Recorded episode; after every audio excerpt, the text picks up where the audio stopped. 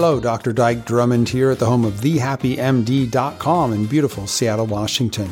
Welcome to the latest episode of the Physicians on Purpose podcast. Tools so you can recognize and prevent your own burnout. Stories of burnout put to its highest and best use, and wellness leadership strategies. Everything you need to be a physician on purpose.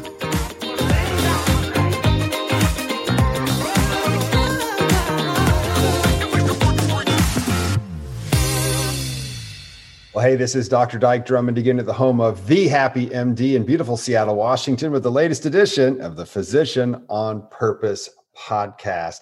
And today, our guest is Dr. Brett Linzer, MD. He is a PEDS internal medicine doctor in Wisconsin and an old friend. How long have we known each other for, Brett? Uh, seven years. Seven years. There you go.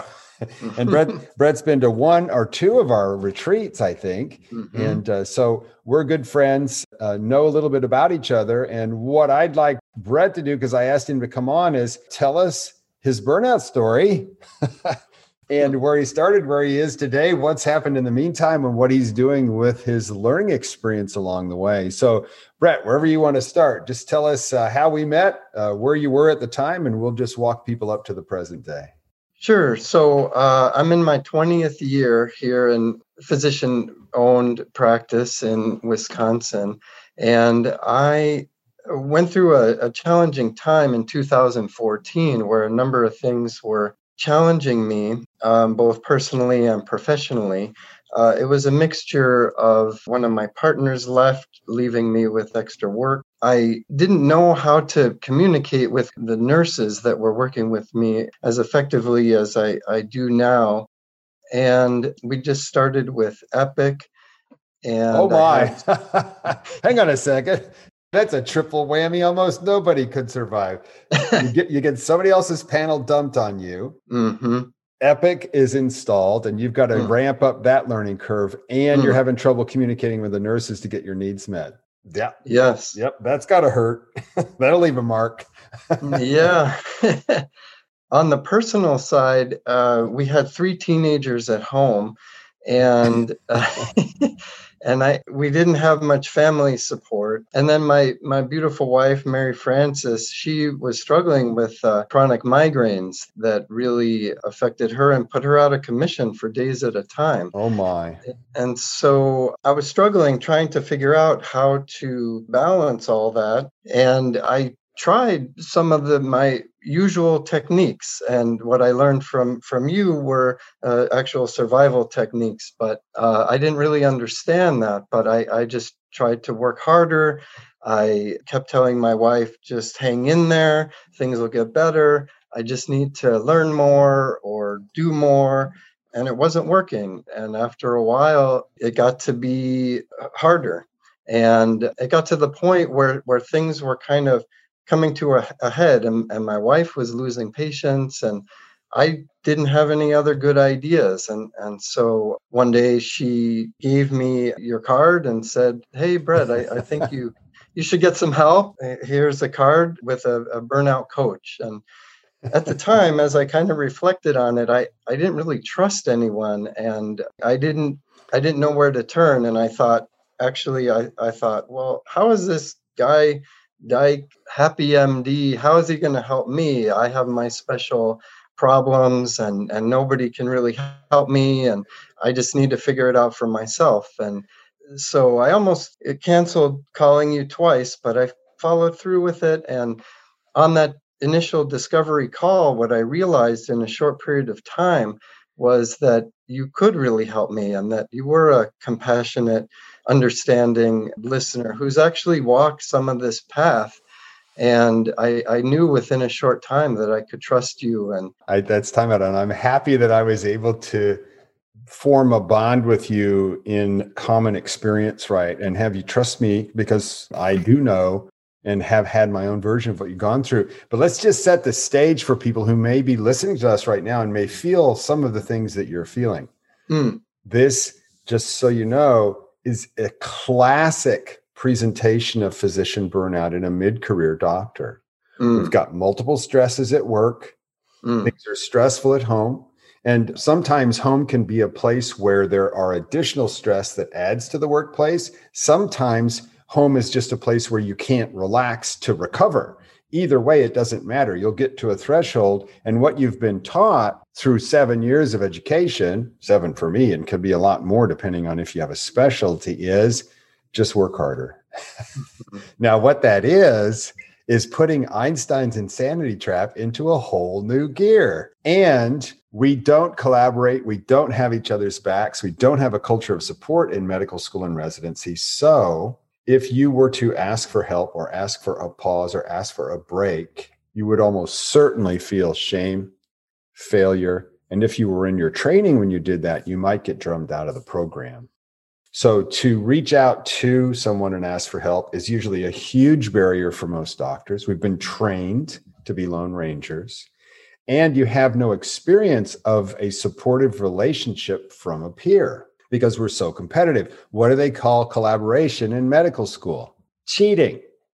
so so somehow things got so painful that you couldn't deny it anymore and you said, "Oh, what the heck? I'll talk to this guy." damn. okay, take it from there. yeah. And what I realized, and in talking with you in that first discovery call, that was so helpful, it was that you explained to me that there were patterns of behavior that I didn't understand and um, common patterns. And, and so I always thought that I had a fatal flaw, that something was wrong with me and that other people can figure this out, but I couldn't. And after talking with you, I realized that this is common. This is uh, patterns of behavior. And I thought if there are patterns, then I could learn about them and I could modify them and I could improve them. And that's exactly what I've experienced during this time. And one of the things that I found is that a lot of what we do coaching communication skills uh, career development all that kind of stuff a lot of that people in business will call it soft skills mm. right?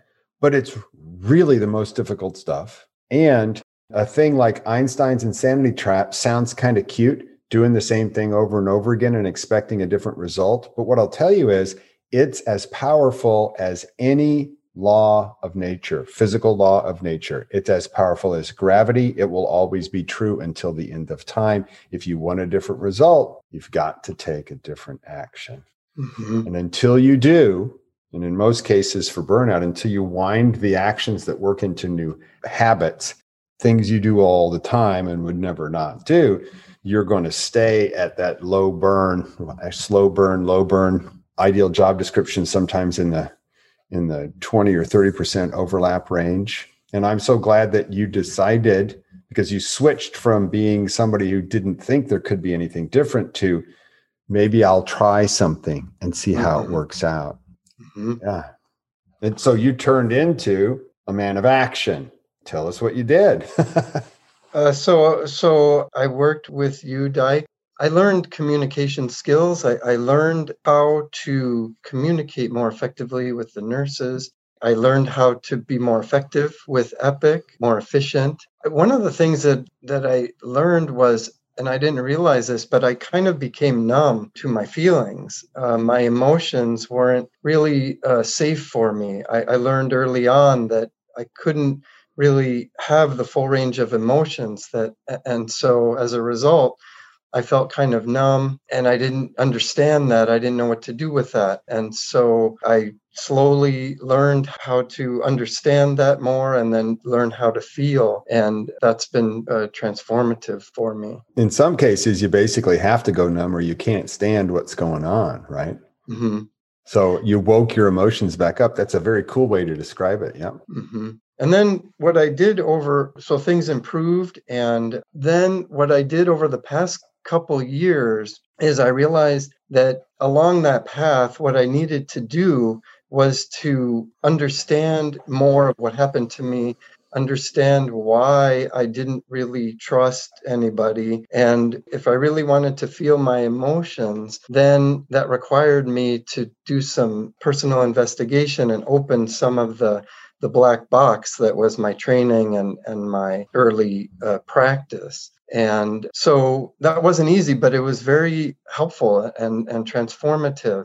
And I had some help. I had a, another coach, uh, Eric Treese, that helped me over the past uh, a couple years.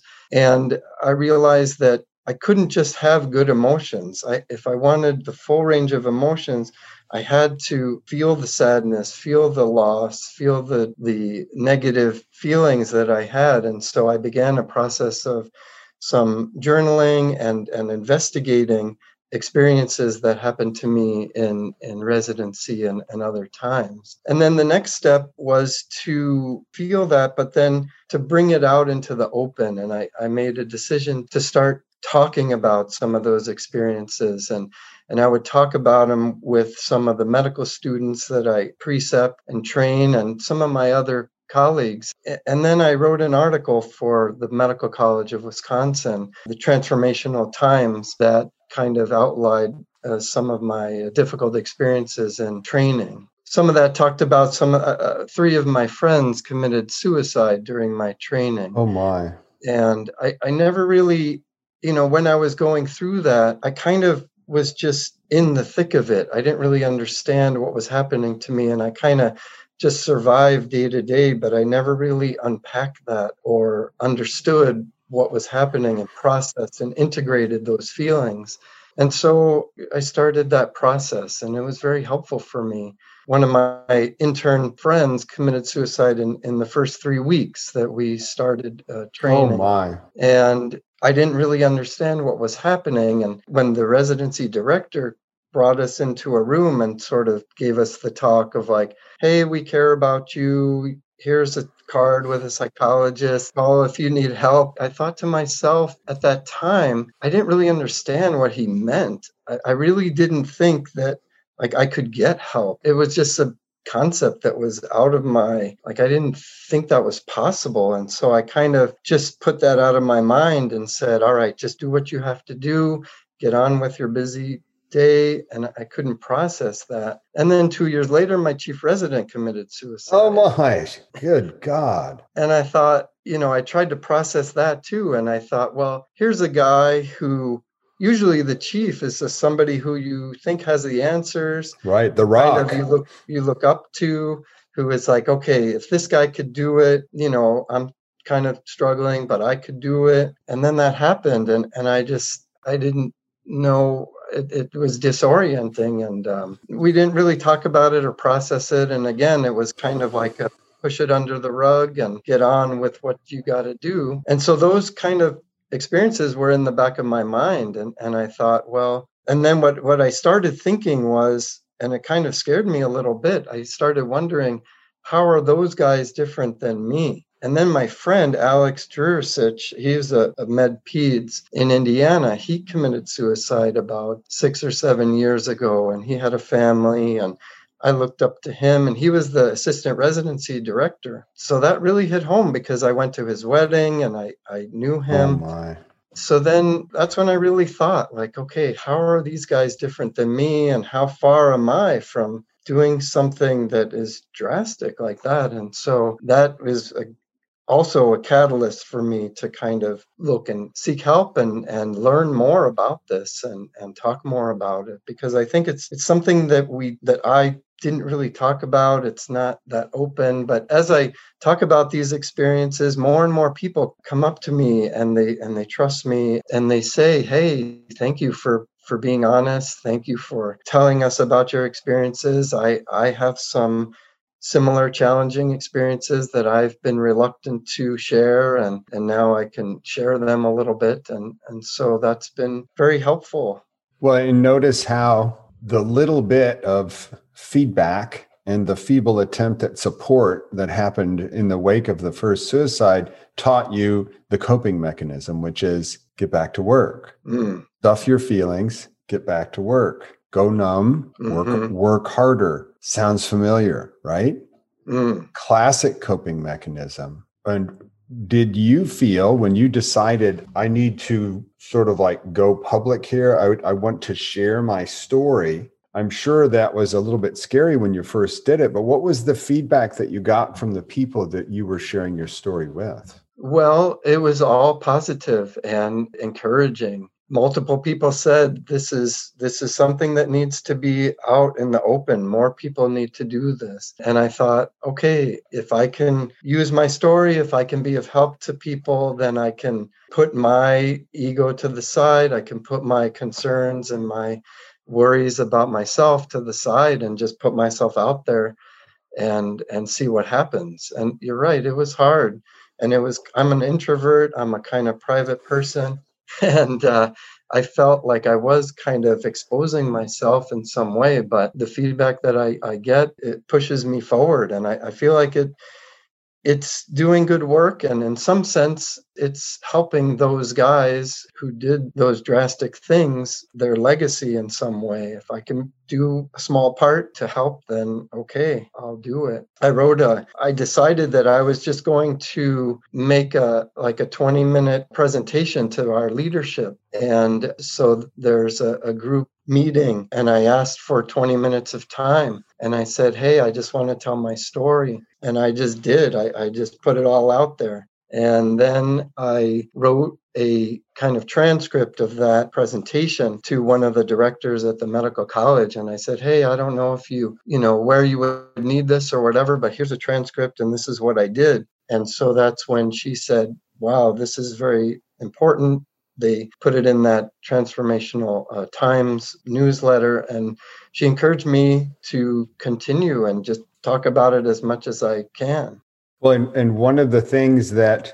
we've been teaching uh, wellness champions anybody who wants to play a role in wellness in their organization is exactly what you demonstrated because everybody i've ever given this advice to has the same experience.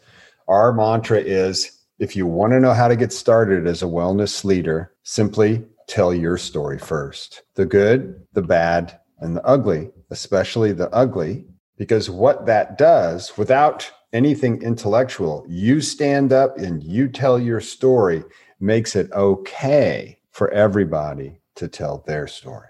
And it is the single most powerful thing that you can do as a wellness leader to normalize the discussion of stress, struggle, needing to take a break, have people step in and, and have your back and give you a shoulder to lean on. Super, super important. As a matter of fact, one of our uh, retreat graduates, Ami, uh, said she was she decided she was going to tell her team of 40 people her story. And she said to me afterwards she said i told myself i'm not going to cry. I'm not going to cry. And darn it i cried. And everybody came up afterward and said it was amazing right?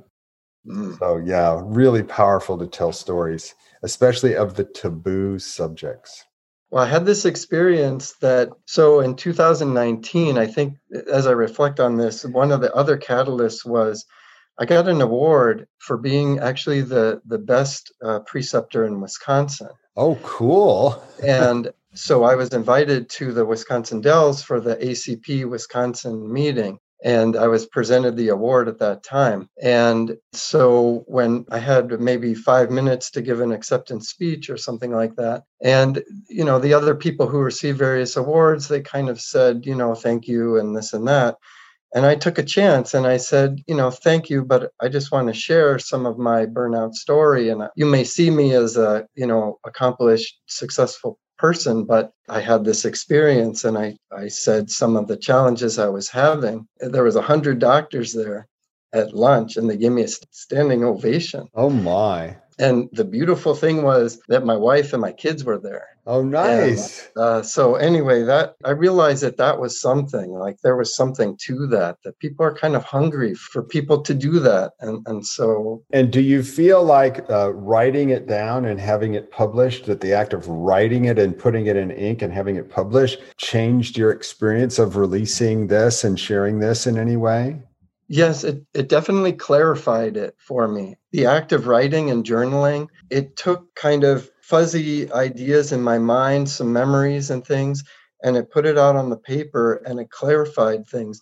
And actually, it was an interesting experience because sometimes I would wake up at night and I would just have this thought like, okay, write this sentence or say this when you give your presentation.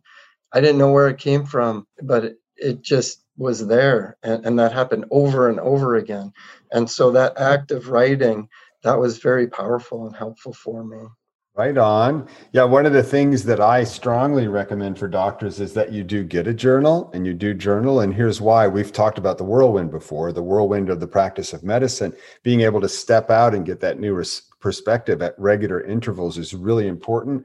Well, I've found that if you're journaling in good faith, you pick up your journal, you take a break, you step away, and you write, it's impossible to journal from within the whirlwind Mm. So it's a super healthy habit to get into to take some time once a week to just journal about your experience of your life. The other thing I'll say is that I've always uh, had this happen with me, and I know other people who feel it too. If you write out your story on a piece of paper and build a big bonfire, Mm. and wad it up and burn it and dance around the bonfire as the story burns. Sometimes that can feel really good too. yeah, I've done that too. You have? Okay. Oh, sure. well, especially with some of the things that I can't fix, I can't control, right. and that just kind of weigh on me and and negative experiences. I just it's releasing and it's helpful to to just put it out there and be like, ah, all right, I'm I'm eh, get somehow getting it out of me is very helpful. Either writing or speaking, it's very helpful. And like tuning forks that are close to each other, the people resonate with you say because they have similar experiences, even though they may or may not choose to speak up. And and just for everybody's benefit here, Brett says I'm kind of an introverted guy. He's really kind of an introverted guy. I don't think he's ever been first man on the dance floor. I guarantee you that. so it's a challenge for him to stem up and speak in public in a way that it might not be for other people. Certainly not for me, right? So mm. um, you can do this even if you're introverted. You can do this even if you don't believe you're a skilled public speaker. It's not your ability to tell a story, it's ability for you to relate your story. And if mm. you come from the heart, people will resonate with that. Well, that's awesome. So, do you have any plans to go any further in this work of being a wellness leader and someone who relates to your colleagues on the, the wavelength of wellness? Well, this year, I'm the Medical College uh, of Wisconsin started a coaching program where they hook up first year students with volunteer faculty coaches. And they started that last year. And then I joined this year. So I'll have five students who I'll be their coach. So, yeah, and I still have fourth year medical students every month with me as part of the ambulatory uh, rotation. And so I will continue my work in that regard. I'll see. I don't have any specific, I'm kind of following what happens and what where I'm needed and follow the flow of things. So, yeah, it's an interesting journey and uh, I'm open to what comes next and we'll see what happens. And as you contemplate taking on these first year medical students, five of them, what are some of the things you think you'll tell them?